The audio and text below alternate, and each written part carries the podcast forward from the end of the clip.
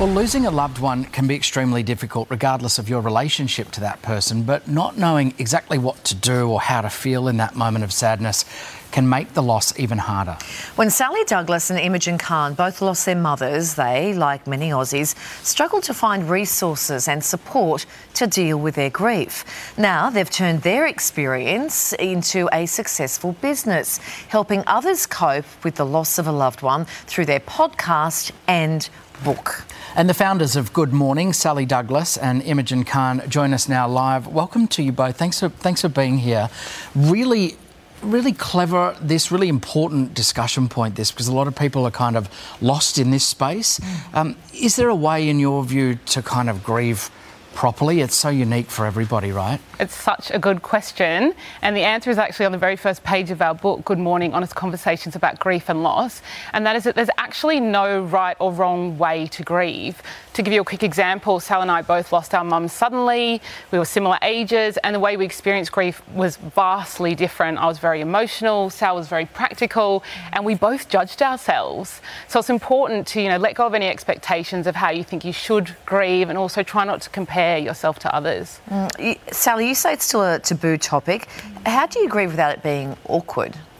So, what we find works really well on our podcast is being open and conversational, right? Talking about grief like you would a friend, like talking about it like you just talk about any other topic. And we find that by being honest, open, and even sometimes light-hearted, it can be a really good way to break the ice and also signal to people that actually it doesn't need to be super awkward. Yeah, because people go, but I shouldn't laugh because it's this is sad stuff. Yeah, yes. but that's but that's not necessarily the way you should feel, right? No, we found laughing so cathartic and helpful, and it's something that our audience has really appreciated as well. Like our, our content is quite light-hearted, mm. and the topic is, you know, quite otherwise doom and gloom. So it's important to bring a bit of humour to it. Yeah. And you, you're kind of doing that through your podcast. You're also building that connection or that support network for people who are going through grief. And you even met yourselves. It was quite quite serendipitous. So do you feel having that support network really helps people?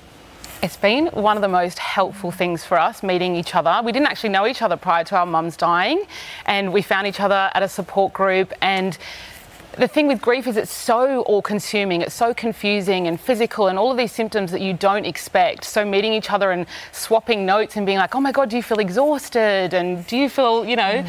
all these physical things as well. It was so validating and refreshing to connect with someone who understood. And I think that's what people really appreciate about the support network that we've created. It's just having a safe space to open up honestly and connect with other people who get it because it can yeah. be really isolating.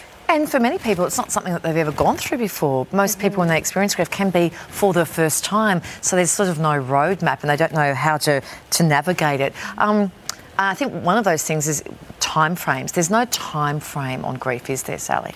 Absolutely not. And we're really passionate about talking about this and dispelling this myth. Grief is so individual. We all experience it differently, and there is definitely no set time frame. Um, we always, you know, we miss our people, so we're always going to carry them in our hearts. But over time, it does get easier, you know, to live with, and we integrate it into our lives. But what I would say is, no matter how long it's been, if you are struggling to get back into a daily routine or you're just struggling with life, it is good to seek professional mm. support. Mm. Imogen, what about for people, they might not be going through it themselves, but they know someone who's experiencing grief and has experienced, you know, the heartbreak of loss. What about supporting them? Are there certain tips or ways that people can actually do that in a meaningful way? there's such power in just listening. Mm. You know, I think as humans, we want to, and you know, we're innately uncomfortable seeing people that we love in pain or feeling sad. So we say things to try and make them feel better. But the thing with grief, especially with the death of a loved one, there's nothing that anyone can do or say can can change the outcome or make it any better. So it's so important to just listen to them and try to avoid saying platitudes like your loved one wouldn't want you to be sad or they've gone to a better place. Because although they are well-meaning, they can often feel quite minimising to the person on the receiving end.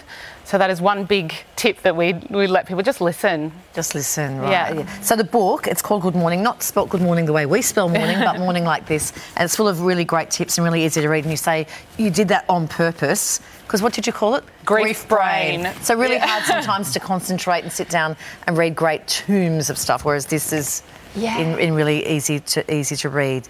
Um, yeah. Congratulations, girls, on, on, discussing something that is that everybody will experience at one point in their lives. Thank you. Thank you.